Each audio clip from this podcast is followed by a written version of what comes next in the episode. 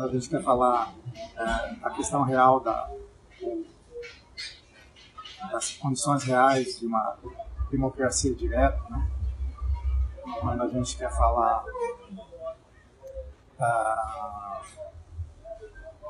da, da instância em nós que decide, né? da instância nos outros que decide, é preciso chegar a questionar é, é, que tipo de instância em nós, nos outros, é necessária para o próprio capitalismo funcionar. Né? Porque, essencialmente, nós vivemos uma sociedade capitalista. O que é uma sociedade capitalista? É quando o modo de produção e as relações de produção, ambas são capitalistas. É, mas, além do modo e das relações de produção, existe uma conexão direta com o modo de desejar o modo de viver, o modo de existir, uma espécie de agenciamento de desejo. Então, é, é, dá para a gente, é, de alguma maneira, às vezes ficar preocupados em desdobrar ou desenvolver desde as suas origens, seu início, seu desenvolvimento, a questão do sujeito, é, já parte diretamente do funcionamento do sujeito atual. Né? A, a gente sabe que é impossível haver uma subjetividade capitalística ou capitalista né, sem a produção de uma miséria afetiva como condição de colonização do desejo. Eu acho que esse ponto é essencial a gente vê agora com as questões urgentes das escolas, né, das ocupações que os alunos secundaristas, os estudantes de ensino médio estão realizando né, é, nas escolas públicas, em São Paulo, no Rio, em Goiás, isso vai proliferar em muitos outros lugares. Né. A gente vê que o nível de demanda que eles têm né, é um nível de demanda imediato da própria vida, é um nível vital mas as escolas não, não estão aí para atender a vitalidade da gente. Né? Elas não foram montadas e feitas para isso. Elas foram montadas para impor uh, um ensino né, uh, obrigatório uma máquina de rebaixar né, e de inocular o modo de virar função. É, de fazer a vida função de outra coisa. Então são máquinas de rebaixar a vida e elevar a vida, tornando a função de outra coisa. É isso que fazem as escolas públicas e outros tipos de escolas, ou seja, a máquina de ensino, ela tem essa função, assim como muitas outras instituições, com muitos outros dispositivos mais do que instituições. Né? Então não há capitalismo sem uma produção de uma subjetividade humana que rebaixa o desejo e requalifica ele a partir de um regime de autoridade. Né? O que é o regime de autoridade? É o regime do sujeito, é o regime da lei. É o, é o regime uh, que faz com que a, as, as formas sejam prioritárias em relação às maneiras, ou em relação aos modos de viver, ou em relação às realizações de desejo, realizações de força, realizações de potência, as realizações vitais. A forma se torna a legitimadora, a que autoriza uh, e a própria uh, autorizada a falar em nome das questões da vida.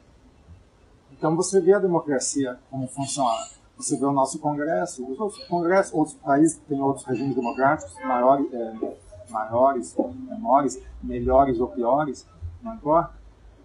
O que é comum aos regimes democráticos dominantes do mundo, esse mundo globalizado, que atende ao capitalismo mundial integrado, é exatamente o fato de colocar uma forma uh, de relação no lugar da linha de acontecimento da vida. Né? E essa forma de relação, ela precisa criar a dimensão subjetiva. Porque a linha de acontecimento da vida investe outra coisa, ela investe a singularização do desejo e não a subjetivação, não o assujeitamento. né? não a colonização. Mas não há axioma, axiomático capitalista que não invista na formalização subjetiva. Então eu acho que a questão do sujeito é fundamental e não dá para a gente discutir democracia sem a gente colocar em xeque o sujeito.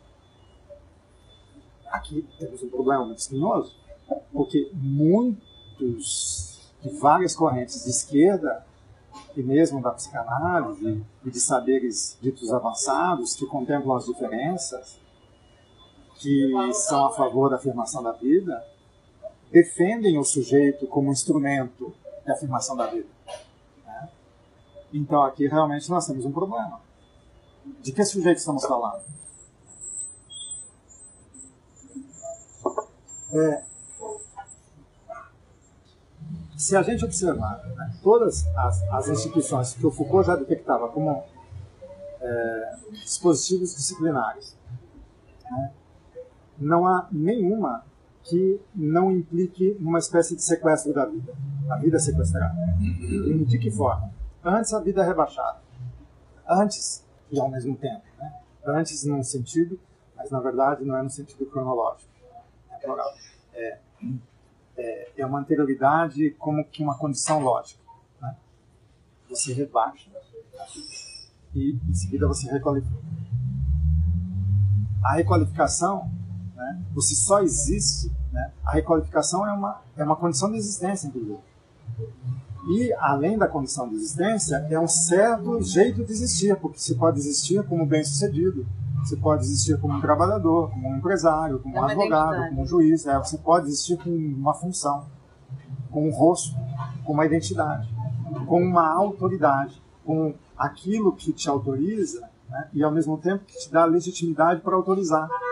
Você, ao mesmo tempo que é autorizado, você vira uma, uma dimensão autorizante. E os regimes democráticos nossos são, são pautados nisso. Né? Por exemplo, agora a gente assistiu recentemente uma, uma tentativa bizarra de dizer que só pode ser presidente da República quem tem curso superior.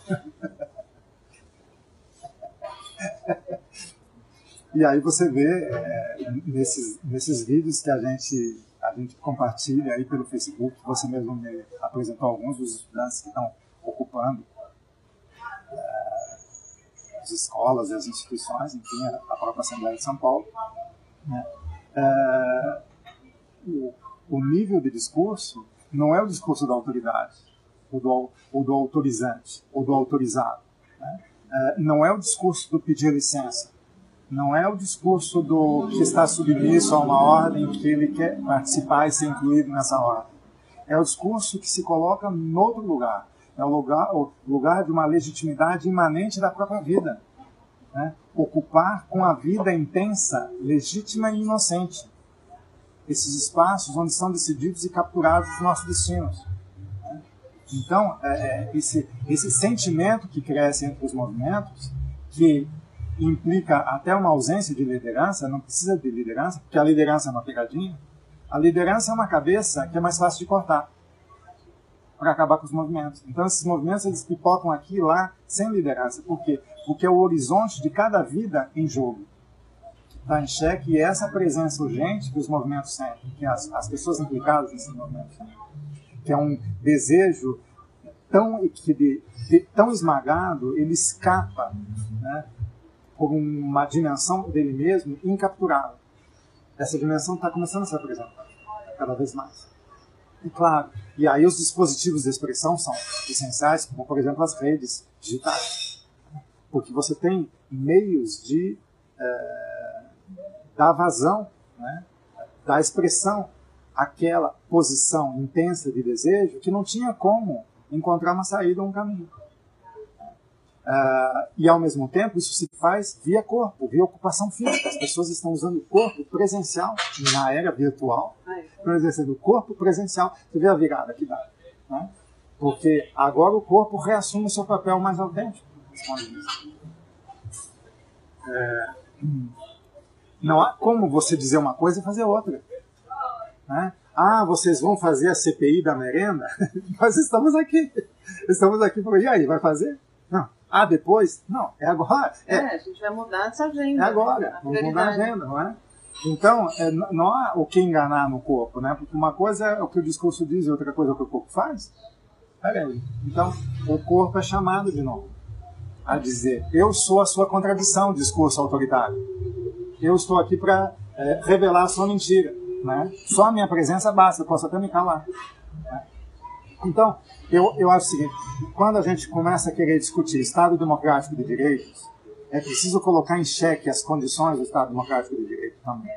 O Estado democrático de direito não garante é, o direito à vida, não ainda que seja menos pior dos, dos estados, que você pode até discutir, você, ele acolhe um pouco melhor as diversidades, mas ele está sempre com o estado de polícia com o seu braço principal. Na verdade, ele está. Não é o estado de polícia que está a serviço do estado de direito, é o estado de direito que está a serviço do estado de polícia. É por isso que é preciso questionar as condições do estado de direito. E, e da representatividade, e da autoridade legitimada pelo voto. É, por exemplo, você, você é legitimado, você é autorizado na medida em que o sujeito em você é bem constituído. Então, que você tem uma, uma dimensão é, subjetiva que, que controla e organiza o seu corpo físico. Né? Você tem uma coordenação, um sistema sensório e motor muito bem resolvido, um corpo eficiente. Você é, é, acessa essa condição de autoridade, sobretudo quando você cria a condição moral em você. Qual é a condição moral? O domínio das suas paixões, o domínio do seu caos. Né? Em nome de uma forma é, de responsabilidade que é a condição da razão é, de civilidade, a razão de relação social a razão especulativa, a razão científica, os saberes estabelecidos, né? qual é a forma da verdade. Então, como condição da própria verdade, você precisa criar uma condição moral que submete as paixões. Mas, junto com a submissão das paixões, não estão indo, junto, não, não está sendo submetido exatamente às forças intensivas da vida? O rebaixamento é isso, em nome, em nome da, da de uma necessidade de ultrapassar o campo passional, o que você está efetivamente jogando fora é o campo intensivo da vida. Porque obviamente que o campo, o campo passional é parcial. Né? Obviamente que a paixão ela tem que ser transmutada em ação. Até aí estamos de acordo. Né? Mas ela é jogada fora, ela é rebaixada de um jeito moral. É negado a paixão a própria matéria intensiva que pode transmutá-la em ação. Existe uma matéria intensiva sob qualquer paixão. Então, esse tratamento que é dado para constituir e estruturar um sujeito em nós é um modo de se colonizar o desejo. Quer dizer, é uma das maneiras de se dizer que o nosso desejo é colonizado. Ah, então, a gente se joga fora naquilo que a gente tem de mais interessante, até mais estranho, até mais perigoso, mas também é mais rico, né? joga isso fora em nome da segurança e de uma liberdade vigiada, sem a qual não há relação civilizatória, sem a qual não há um regime é, é, democrático, sem a qual não há paz, não há desenvolvimento. Então a gente usa uma série de valores aparentemente positivos, como paz, desenvolvimento, civilidade, convivência é, racional. Né? Uh, Para esconder, na verdade, que nós estamos desprezando, rebaixando e submetendo né, aquilo que há de mais singular e enriquecedor na existência. Então, é uma espécie de estado infantil da humanidade. A humanidade ela tem medo das próprias forças. Agora, isso casa plenamente com o capitalismo. O capitalismo não tem interesse em desenvolver as forças da humanidade. Não tem interesse real em desenvolver as forças vitais enquanto dimensão autônoma. O capitalismo, então, eu, eu acho que aqui é um, uma pausa, um parênteses interessante se fazer. O que é o capitalismo? Vamos, vamos falar de, de modo esquemático, de modo esquemático, é, o que quer o capital? O que, qual é o objetivo absoluto do capital? Produzir por produzir. Produzir por produzir. Mas o que, é produzir por produzir? Né, aqui que eu, que eu acho que o, o marxismo precisa se tornar mais sutil. Porque não é apenas um modo de produção, tem algo anterior ao modo de produção. Mesmo no caso do, do, do capital. Produzir por produzir é produzir, inclusive, o próprio capital como capital. Não é meramente produzir para se capitalizar ou para criar mais capital. É produzir o próprio capital. Assim como a força produz a si mesma, ou a potência produz a si mesma. Então há uma dimensão da vida que é anterior às relações de produção e aos próprios modos de produção. É o retorno da energia sobre si. Essa dimensão é que nunca é contemplada nas discussões teóricas que a gente vê, nas críticas que se faz. Né? Então, a dimensão da que Deleuze chama de máquina abstrata. É como se houvesse uma máquina abstrata que estivesse se produzindo o tempo inteiro como máquina abstrata, na medida que ela se efetua através de máquinas concretas. É, ela é, se produz enquanto virtualidade. Né? Então há uma dimensão que nunca para de acontecer. Ela coexiste com qualquer dimensão existencial concreta, que é essa dimensão virtual abstrata e que ela se fabrica a si mesma. Então o capital tem também essa dimensão de fabricação de si mesmo. Posto isso, você diz assim, o capital, o objetivo dele, qual é o objetivo absoluto dele? É, é produzir por produzir. E aí a gente sabe que não é apenas produzir o produto, é produzir a distribuição desse produto, é, produzir a troca e produzir o consumo. É produzir a própria produção de si mesmo.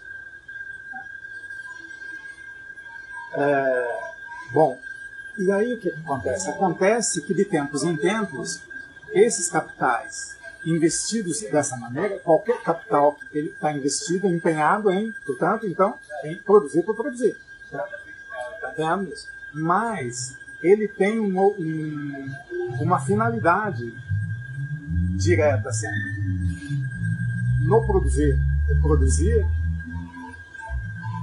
implica então essa dimensão da produção de si, que é, é para si.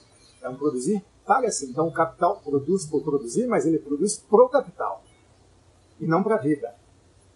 Não existe capitalismo sem isso. E nem para o capitalista, porque o capitalista faz parte dessa máquina. Capitalista vira função disso. É. Ele se acha Deus e livre, mas ele é função um disso. É, né? é, é, é na medida que ele se identifica é. com o próprio objetivo do capital e que vai ter, junto com o objetivo, tem a finalidade. Dá para a gente distinguir objetivo absoluto e finalidade é, direta ou imediata, que é a finalidade é para o capital. O objetivo é produzir por produzir, para gerar capital. Mas é para gerar capital, é para o capital. Então, é necessário distinguir isso. Ora, quando o produzir por produzir, e isso acontece, é o que o Marx vai chamar de limite imanente, intrínseco ao próprio capital. Quando o objetivo absoluto do capital é, contradiz essa finalidade imediata que é para o capital, acontece alguma coisa. Eu acho que aqui nós temos a questão central, é, é o, que tá, é o que governa tudo na, no nosso tipo de sociedade que é regido pelo capital. O nosso Deus é o capital. Então é ele que, de alguma maneira, comanda. Então, os capitais, né, eles deslocam, eles produzem, eles inventam, eles tiram um cunha e põem outro. Aí dizem assim, a justiça está funcionando, vamos tirar, vamos fazer uma limpeza geral. Até que o bom moço é, encaixa com o axioma do momento do capital para maximizar os seus lucros. E aí vai. E assim, a justiça foi feita? Gente, a justiça não está aí para ser feita. É, a justiça não faz justiça. A justiça é regulação de poder. A justiça, ela, ela coincide com o próprio Estado. O Estado, nas sociedades modernas e capitalistas, é, ele tem função de regulação e não um objeto último de, de, de identificação é, soberana. Ele é apenas meio de realizar fluxo. Ele não é um fim em si mesmo.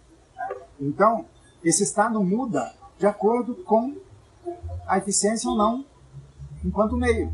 Se ele está sendo meio, por exemplo, se o Estado democrático não está sendo meio eficiente, está totalitário. O Estado fascista, você vai mudando as formas. Então a forma é função da regulação da força. A forma aqui não é uma forma, é uma função. Então o Estado é função. É, a gente tem que entender isso, o Estado é função. Bom, claro, então, os movimentos, que eles querem? Faz do Estado uma função da vida. Mas vem o capital e diz assim, cara, tudo bem, claro, desde que o Estado seja função do capital. Aí ele é função da vida também. E aí é quando coincidem os axiomas sociais, as políticas sociais com a política do capital. Ou mesmo as políticas ambientais, né? o selo verde com o grande negócio que virou o selo verde. Há uma coincidência aí. Né? Então, mas quem determina em última instância é o capital. Claro. O que, o, que, o que, que, ocorre? Como é que então esse, esse limite interno? O capital expande, ele se expande. Como é que ele se expande? Produzindo por produzir. Na medida que os lucros estão sendo maximizados. Mas, é, diz Marx, há uma lei da economia política capitalista que é a da baixa tendencial dos lucros. O que é exatamente a baixa tendencial? Quanto mais o capital está investido no negócio, mais ele produz, mais a taxa de lucro diminui. E também há uma tendência aí. É, claro, aqui assim, aparentemente são termos técnicos, eu, eu, vou dizer rapidamente de modo esquemático, depois, num outro momento, a gente desenvolve isso. É, existe uma relação entre capital constante e capital variável. O que é o capital constante? São as matérias que ele se utiliza, os equipamentos, as ferramentas, uma série de coisas. Né? Ele se utiliza para a produção. E o capital variável é a força humana, a força humana de trabalho. E, segundo a tese de Marx, a mais-valia vem no capital variável. Se essa tese é verdadeira ou falsa, aqui não, não, não importa exatamente a gente discutir ainda, mas o que importa é que há uma tendência de aumento do capital constante em relação ao capital variável. O capital constante ele se torna cada vez mais importante e dominante em relação ao capital variável. É, e nessa mesma medida, inclusive aqui tem uma outra questão que a gente precisa discutir, que é a, a mudança do, dos dois modos de captura atuais. Um é, é uma espécie de servidão maquínica, né? nós temos peças da máquina, e outro é uma espécie de assujeitamento, que é o regime subjetivo. Aumenta o nosso servilismo, a nossa servidão. A gente se torna peça da máquina mais do que sujeito que se utiliza dos meios disponíveis. Mais do que o sujeitamento, o servilismo ganha E aí, é, é, aí haveria um deslocamento, só estou situando isso para a gente entender o que que é complexa a questão do, da, da natureza da decisão e da participação nos regimes democráticos. É, porque existe uma produção desejante em nós como peça da máquina. O sujeito já é, digamos assim, o sujeito é como se o sujeito tivesse é, aqui em relação a esse servilismo maquínico, é como se o sujeito tivesse na relação de produção e o servilismo maquínico tivesse no modo de produção. É, existe uma diferença entre relação de produção e modo de produção.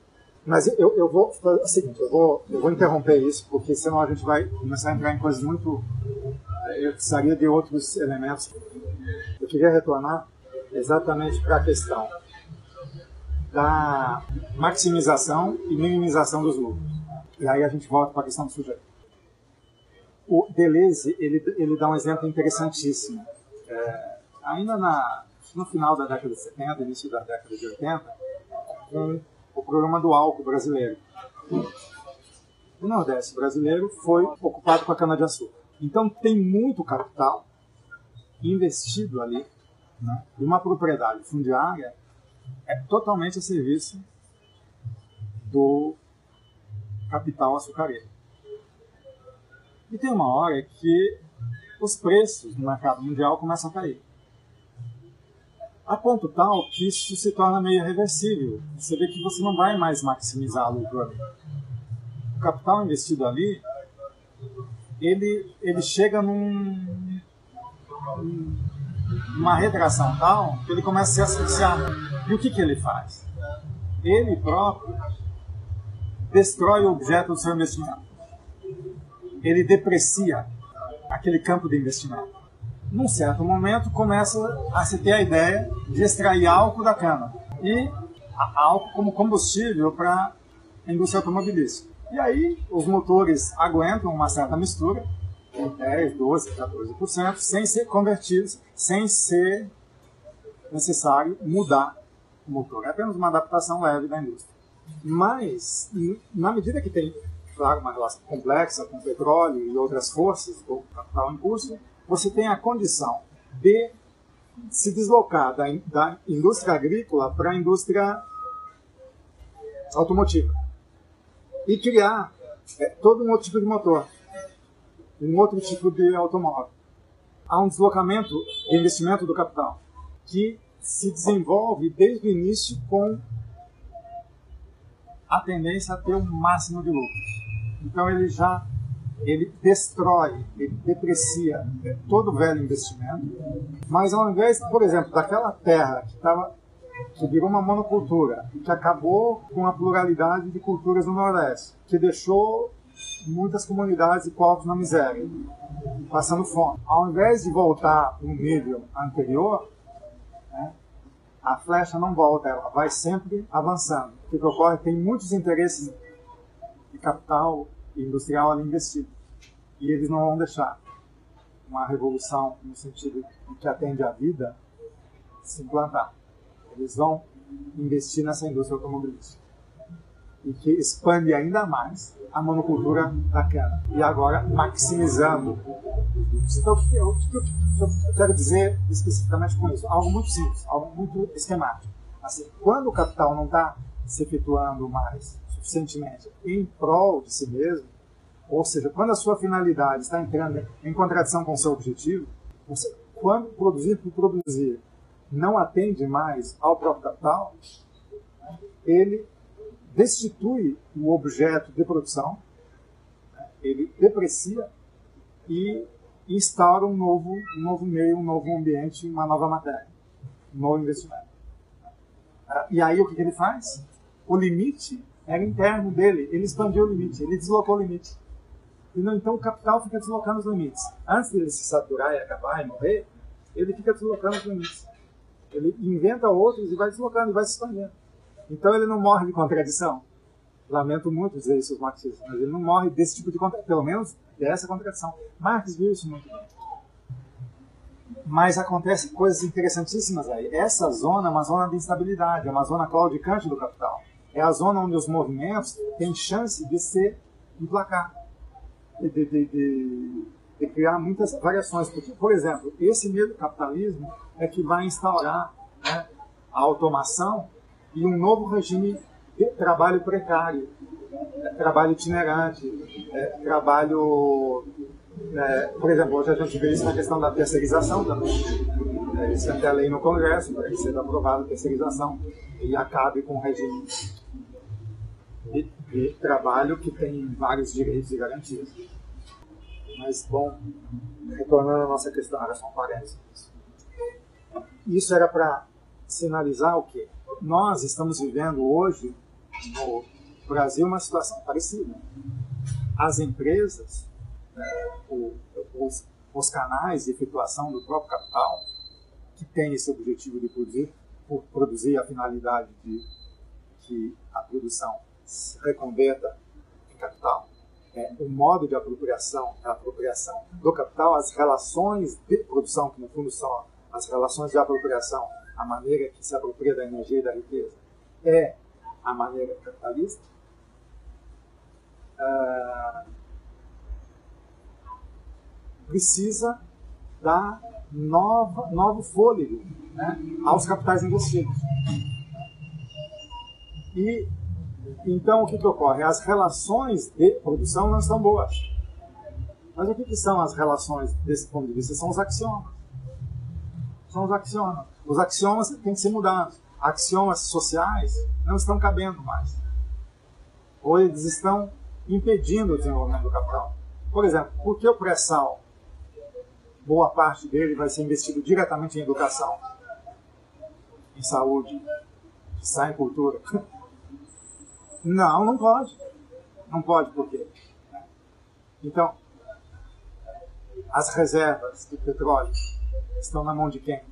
As, os, as, grandes, as grandes corporações é, não, não tem mais reserva. É, mas os bancos eu acho que são os principais. A questão é, então, a relação de apropriação é, é que é dominante. E é, e é ela que vinga, ela que é a condição da formalização de um regime democrático, por exemplo, ou da mudança de um regime. Então, a gente tem que chegar no ponto onde há a condição do regime democrático de direito, onde a condição da forma, a condição da representatividade, a condição da efetuação do capital é esse elemento anterior, aquilo que a gente dizia no nosso último encontro. Existe um direito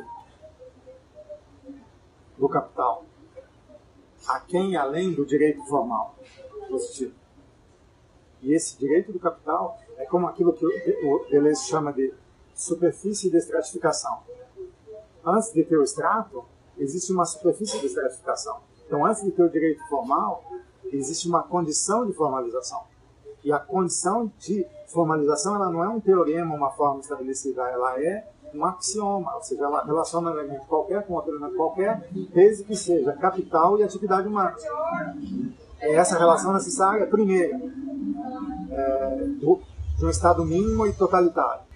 É, e, e aí sim, né, isso atendido, por efeito, por redundância, eu tenho um regime de decisão, de governamentalidade, de, de conduta das pessoas, das comunidades, dos grupos, dos desejos, entendeu? Então, anda em paralelo. Mas o que é decisivo é esse elemento. Então, se a gente não presta atenção nesse duplo sentido do capital, produzir por produzir, produzir para si, e ao mesmo tempo não apreende para fazer frente a isso que a gente está fazendo. A gente tem que fazer a mesma coisa com a vida.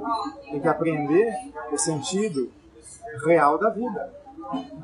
O sentido real da vida, eu posso dizer que a vida também tem um duplo sentido. Né? A vida não é bom senso e nem mau senso. Ela é um, um duplo senso. Ela é até paradoxal. Ela é, não é intencional que vai para um futuro ou para um passado. Ela é intensiva, que vai ao mesmo tempo para o futuro e para o passado. Ela é intensiva porque ao mesmo tempo que ela vai, ela volta sobre si. Ela produz energia de si mesma. É isso que é intensidade. Então, se a gente apreende a vida nessa dimensão, a gente é capaz também de fazer frente ao capital na sua dimensão primeira, que tem esse duplo, esse duplo modo de operar, produzir. E daí você vai dizer assim, ó, peraí, tem uma distinção entre uh, a vida como função do capital e a vida com potência de criar condições de existência. É muito diferente. Então você diz, olha, chegamos no modo de vida. O modo de vida é a relação de produção? Ah, mas essa relação de produção depende do modo como o desejo se efetua. O capital sabe muito bem disso. Então, o que, que faz o capital? A primeira coisa que um regime capitalista faz é desconectar o modo imediato do desejo se realizar. Cria um corte. Esse corte que é a produção da miséria subjetiva, a, a produção da miséria afetiva. Esse corte que opera em qualquer máquina de produção de subjetividade que as formações sociais capitalistas constituem. Esse Por corte exemplo, opera sempre. Por exemplo, Por exemplo, nas escolas, as escolas, obviamente, você pega. Eu vou dar um exemplo que eu, que eu, eu presenciei no Céu Caminho do Mar. Ah, não, desculpe, no Céu Três Pontos, lá perto de Itacoaquecetuba é, num evento de cinema nômade, nós fomos realizar esse evento para alunos do Fundamental 2, que tem de 11 a 14 anos em média. E era um evento cultural, extracurricular, né? é, seria até interessante para os alunos, uma vez que eles estão aborrecidos, né? acuados, é, entristecidos com aquele aquele regime de ensino obrigatório. E qual foi a nossa surpresa? Mesmo nesse momento de ocupação do tempo aborrecido escolar, uma oferta que pode coincidir com diversão, com lazer, cultura, seja lá de que forma fosse isso. Ah, esses alunos foram praticamente incapazes de fruir de uma, de uma, de uma obra, de um filme, né? e criar algum, algum tipo de relação interessante para a vida ali. Né? E, e independia isso da escolha do filme. E aí, a gente questionando, os gestores de lá, o gestor de cultura, disse assim: olha, essas crianças, ou, ou esses pré-adolescentes, eles não são, não são capazes de sustentar o desejo deles por mais cinco minutos. Por exemplo, você diz: o que vocês querem fazer agora? Jogar futebol? Vamos, vamos lá jogar futebol. E chega lá, o desejo se esvai na sequência. Ou seja, não tem consistência o desejo. Eles não são nem capazes, dizia esse gestor para mim, de estabelecer uma relação afetiva, por exemplo, de namoro. Né? Na hora de namorar ou paquerar, até aí você vê essa, essa miséria afetiva se manifestar. Eu disse, bom, né, é possível que é, tenha tido múltiplos agentes aí, exteriores, que levaram eles né, a essa situação e aqui dentro a coisa não. Ele disse, disse onde estavam essas crianças há um ano atrás, há dois, há cinco, há seis, há oito anos. Se eles têm 11 anos, aonde é que tá? eles estavam há 10 anos atrás? Ele diz, olha, aqui eles entram com seis meses de idade. Então, você tem uma, uma instituição, um meio de ensino, que aparentemente é para acolher e formar e deixar a vida forte e potente, né? é, que torna a vida triste, que produz uma miséria afetiva, que faz das crianças com 10, 11, 12 anos de idade lixos, verdadeiros lixos, porque elas não conseguem fazer nada de interessante, a não ser para se depreciar, para se destruir, a si mesmo aos outros. Então você vê o desgosto, a tristeza nessas crianças. Mas onde elas estavam? Estavam o tempo inteiro inseridos no meio da máquina de ensino. E aí Foucault diz bem, essas máquinas não são máquinas de inclusão, são máquinas de sequestro. Claro, elas incluem, mas antes elas sequestram, para daí incluir a força e criar um regime de autoridade. Sem, sem essa desqualificação, eu não instalo, eu não instalo as condições para instalar o sujeito em mim. E aí você diz assim, mas como é que vai se instalar o sujeito nessas pessoas que estão assim é, fragilizadas e depreciadas?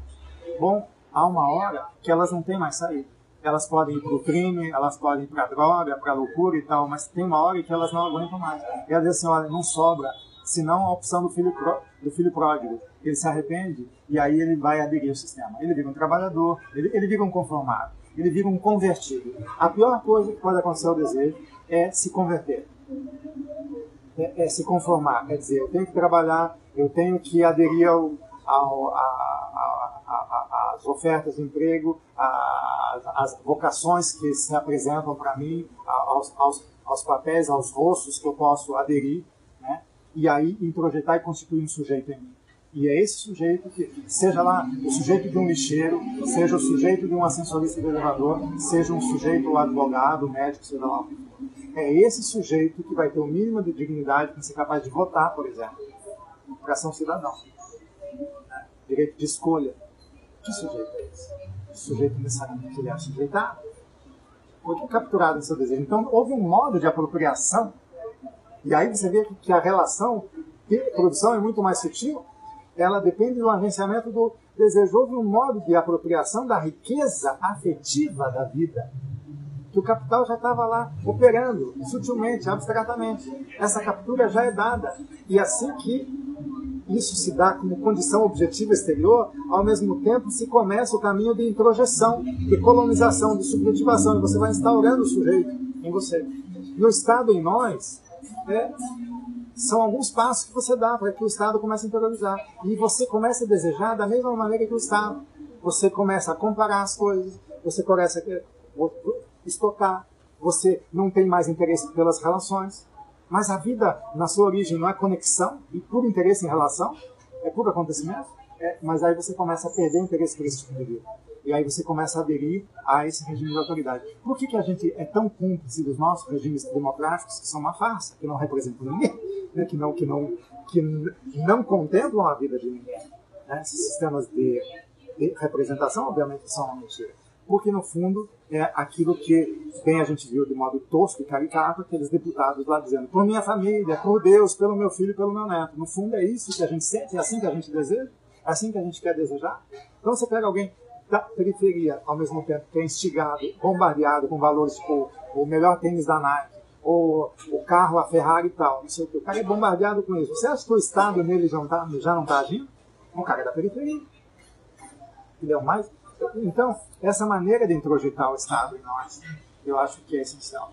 E enquanto não tem aquela vida mais nua, crua e urgente que diz assim, nós precisamos de algo muito simples nós precisamos investir no amor, nas relações, na solidariedade. Vamos conversar, vamos ver se acontece alguma coisa entre nós. Né? É, é, então, é, essa, essa, essa, essa, essa, essa demanda vital, urgente, né, necessária, acontece quando a vida está totalmente despossuída e fragilizada, quando ela se vê sem nenhum rumo. Né? Quer dizer, então, e, e, e isso acontece muitas vezes quando, exatamente nessas trocas de objeto do capital, quando ele deprecia o seu velho investimento e inventa um outro objeto para maximizar seus lucros, ali existe uma zona, um entretempo e um hiato, onde as, as forças revolucionárias, né, os devires revolucionários moleculares acontecem é, ou pululam mais. Então, a, gente tem o tempo inteiro, né, e agora nós estamos vivendo isso aqui de modo mais visível. Né? É, essas zonas frágeis de insegurança institucional, de é, mudança das regras, etc. E, tal, e ao mesmo tempo a vida é, tentando se orientar nisso tudo. Será que vale a democracia? Será que não vale? Será que era de mentira? Será que faz de conta? Será que no fundo o que importa é, funcionam os axiomas sociais? Será que no fundo o que importa é que eu ganhe dinheiro e me dê bem na vida? Será que no fundo tanto faz a ditadura a democracia? Né? Então existem muitos questionamentos aí que você vê um, um desencanto das pessoas com a democracia. E muitas pessoas com a chamada democracia. Porque o que é a democracia? De novo a gente precisa entrar nessas questões. Mas aí, o que, o que é essencial, então, a gente pensar é que para haver a estruturação subjetiva em nós, esse eu, esse sujeito, que é, vai, se, vai se confundindo com o sujeito de interesse.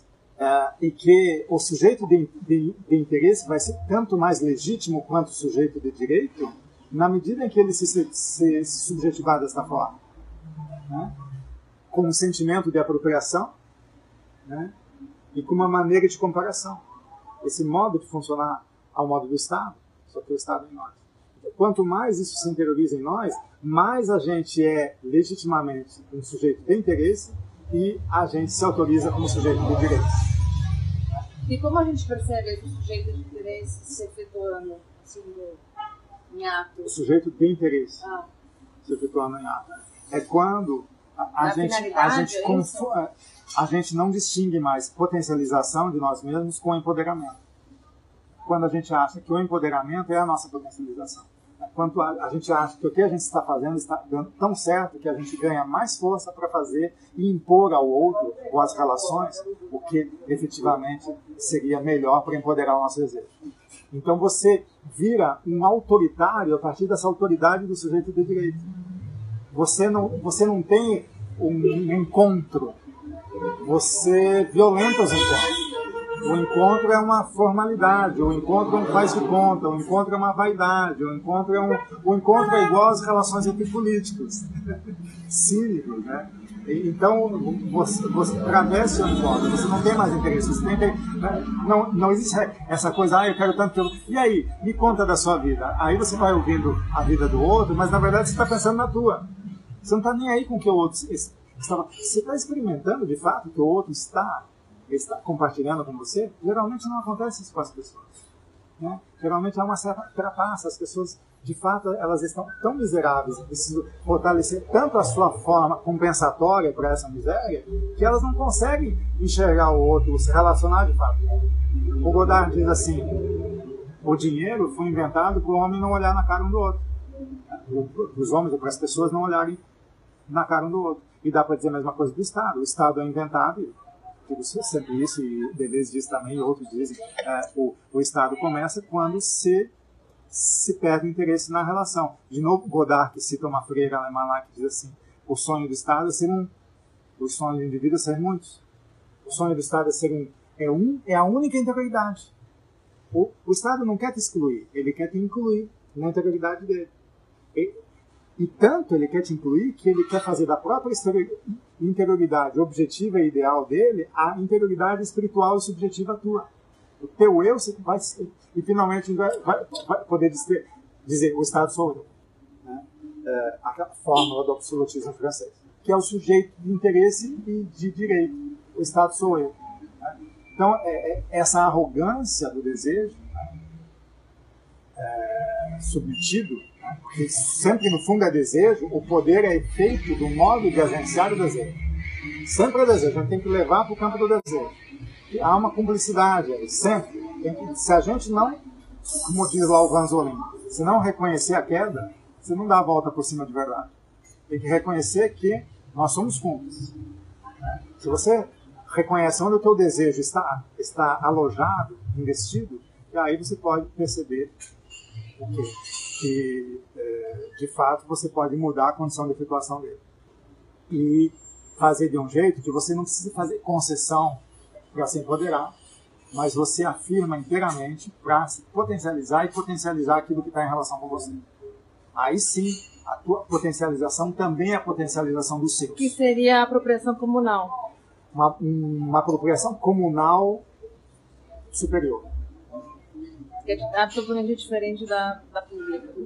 Da pública, da privada e mesmo de uma apropriação comunal é, primitiva. Não é a volta aos primitivos. Há um modo superior de apropriação comunal. Um modo até não humano, digamos assim, ou além do humano. Né? Uma, porque se a gente chamar de humano esse sujeito em nós, esse humano tem que ser superado, como dizem. Então, eu, eu, eu acho que isso são algumas linhas que são necessárias a gente puxar, desenvolver para a gente começar a pensar as condições reais da democracia, o que a gente chama de democracia. Né? Por exemplo, os partidos políticos hoje, a gente sabe que o modelo deles é falido. O nosso sistema de representação, a nossa estrutura política é toda falida. Mas não é falida do ponto de vista da efetuação do capital. Ainda não, pelo menos, porque senão já teria mudado. Ou seja, sempre que, o próprio Marx diz, sempre que as relações de produção não efetuam mais as forças produtivas, mas entram em contradição com as forças produtivas, as próprias forças produtivas vão investir em outras relações e criar um outro modo de produção. Então há uma revolução, há uma, uma transformação. Então, se essas estruturas arcaicas não estivessem atendendo ao capitalismo mais moderno e contemporâneo, elas não estariam aí. Então não adianta a gente só dizer que é tosco ver um Cunha dentro do Congresso, que dá vergonha. É tosco e é ultramoderno. Isso que é mais chocante, no certo sentido. Bom, não sei se é chocante ou não. Eu sei que é necessário a gente enfrentar isso. A gente tem que deixar de investir na colonização do nosso desejo. Eu acho que esse é o ponto essencial. E aí o exemplo desses jovens né, é, é fantástico. Porque o que, que eles têm? Eles não têm nada. E, no entanto, eles têm tudo, na medida que eles permitem que a presença mais imediata do seu desejo se apresente na relação direta com você. E isso é tudo, não precisamos de mais nada. E, e aí você cria. Você cria a civilidade, você cria as, as, as relações de sociabilidade mais potencializadoras da vida. E, e, aí você é capaz de fazer o quê? Um outro tipo de organização para os movimentos. Nós não, não precisamos reinventar. Por exemplo, existem as tentativas da rede, do Raízes, sei lá o quê. Tem uh, várias tentativas. Você tem a Espanha Podemos, você tem.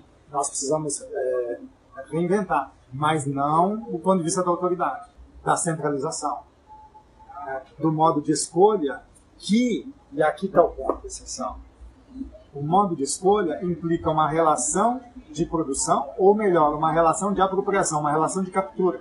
O modo de escolha ele é, ele é, ele é tão sutil que ele é, na verdade, aquilo que o capital é, é, tem de mais fino, né?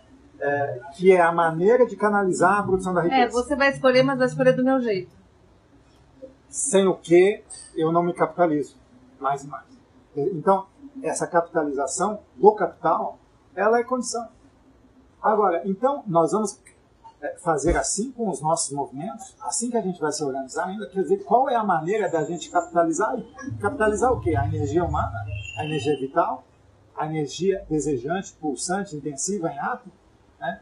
essa energia ela tem que ser distribuída de modo comunal né? e apropriada de modo singular. Né? E quanto mais ela se singulariza, mais ela contribui para o comum e mais ela se potencializa singularmente. Olha, aqui você ultrapassa a dicotomia entre indivíduo e coletivo, ou entre classes, antagonismo de classes. Né? Porque a vida intensa que está em. E a vida intensa ela é incomparável. Você já começa a se apropriar né? não ao modo público ou ao modo privado. Você não precisa mais comparar para canalizar de modo monopolista a riqueza. Ou de modo egoísta, se quiser, do ponto de vista do sujeito. Não precisa mais fazer isso. Né?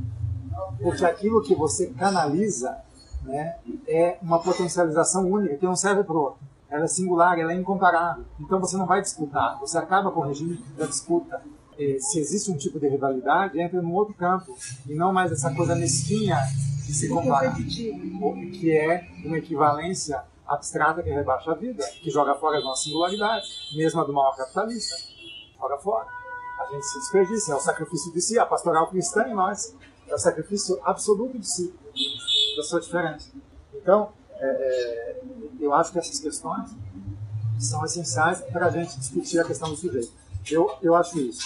É, é, é cada vez mais é trazer o cotidiano. Como é que a gente ocupa? Como é que a gente faz uma ocupação? Como é que a gente se relaciona? Como é que a gente estabelece a pauta do momento? Como é que a gente conversa a respeito? Como é que isso retorna sobre nós? Como é que isso se redistribui sobre os movimentos?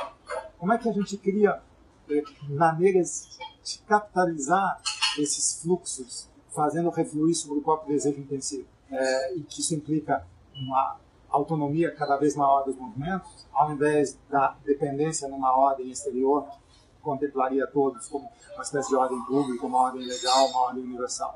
Nós não precisamos do universal, ou do público, ou do estatal. Nós precisamos do comum, do comunal, nós precisamos dessa zona sem a qual as diferenças não são afirmadas de modo imediato e direto. Uh, se nós temos as condições técnicas, digamos assim, para exercer uma tal de democracia direta, né? a gente pode dizer assim que é a democracia direta, né? Mas na verdade quem está se apresentando ali para dizer eu sou livre para escolher? Qual é a natureza dessa escolha? Onde é que está o nível de escolha? E esse quem é o sujeito ainda, enquanto for um sujeito, essa democracia segue sendo um modo de assujeitar o desejo. Segue sendo um modo conformista de existir. Segue sendo uma crença na falta na existência. Enfim, e a gente não precisa disso. Cada vez mais, aqui agora, de modo simples, de modo direto, não precisa mistificar nada. A gente às vezes mistificar, ah, mas isso é o super-homem, isso é além do que isso, isso não é nada, isso é aqui agora, você pode se realizar de modo muito interessante aqui agora. Como? Experimente. Vamos fazendo. Assim como esses meninos que estão ocupando as escolas, as instituições, por exemplo, a Assembleia de São Paulo. Experimente. Faça. Ah, e aí você tem o quê? O que você vai enfrentar nisso? Você vai enfrentar o estado de polícia, mas é, qual é a cara inicial do estado de polícia? É o estado de direito e que eles dizem que é o Estado Democrático de Direito. Ontem eu vi a decisão de um juiz que disse para os estudantes que desocuparam a Assembleia porque eles estavam impedindo outros direitos. Em nome do outro, direito de quem? Direito do parlamentar discutir a pauta que fortalece o seu bolso? Direito das facções criminosas que ferram com a vida da maioria das pessoas? Direito de quem? Então, ah, mas o direito é o direito. O direito, é, ele deve ser submetido à vida. nenhum direito se sobrepõe à vida. Né? Então, é, é, essa legitimidade que os jovens estão percebendo. Né? Assim como a Erundina, quando ocupa né, do, do, elemento vital nela, limpa, transparente, sem nenhum rabo preso com nada, porque sabe que é a vida que tem que estar, e não algo, um sujeito de direito que, na verdade, vende a vida como função de capital. Então, eu, é, é, nós precisamos criar outras condições para a política dita participativa.